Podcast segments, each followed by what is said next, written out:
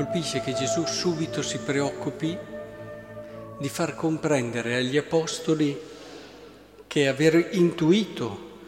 anche grazie allo Spirito, che lui è il Cristo di Dio, lui è il Messia, non vuol dire essere arrivati. C'è dietro tutto il discorso del segreto messianico, ma adesso vorrei più concentrarmi su quello che è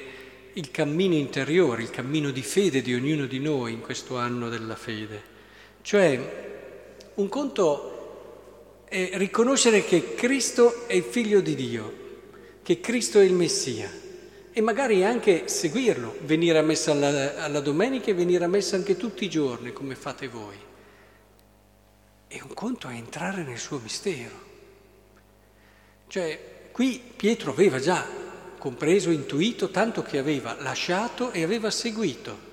ma era ancora ben lontano dal comprendere il mistero di Cristo e il mistero di Dio. Perché se da una parte il mistero di Dio corrisponde alle esigenze più intime e profonde del cuore dell'uomo,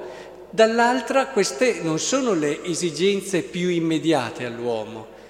Richiede tempo il far uscire anche la verità profonda del suo essere. E allora magari iniziamo a seguire Cristo perché,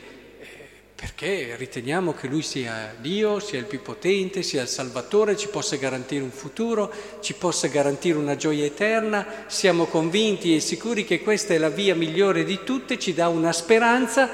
però per entrare nel mistero di Dio dobbiamo passare dal mistero della croce. Dobbiamo passare da quel mistero d'amore che solamente ci potrà introdurre fino in fondo nel suo mistero d'amore. Ecco allora, penso che sia molto importante vedere come con i suoi Gesù si preoccupi subito di dirgli avete capito, avete anche lasciato, potrebbe dire qui a voi, mi avete riconosciuto, addirittura non solo vi accontentate del precetto festivo della messa, ma venite a messa anche tutti i giorni e vi sforzate tutti i giorni di vivere i miei comandamenti. Però da questo aver capito il mio mistero ce ne passa. Quindi coraggio, non perdete tempo. Mettete nel vostro cuore disponibilità, disponibilità e cuore di capacità di ascolto da tutto ciò che accade, ogni situazione,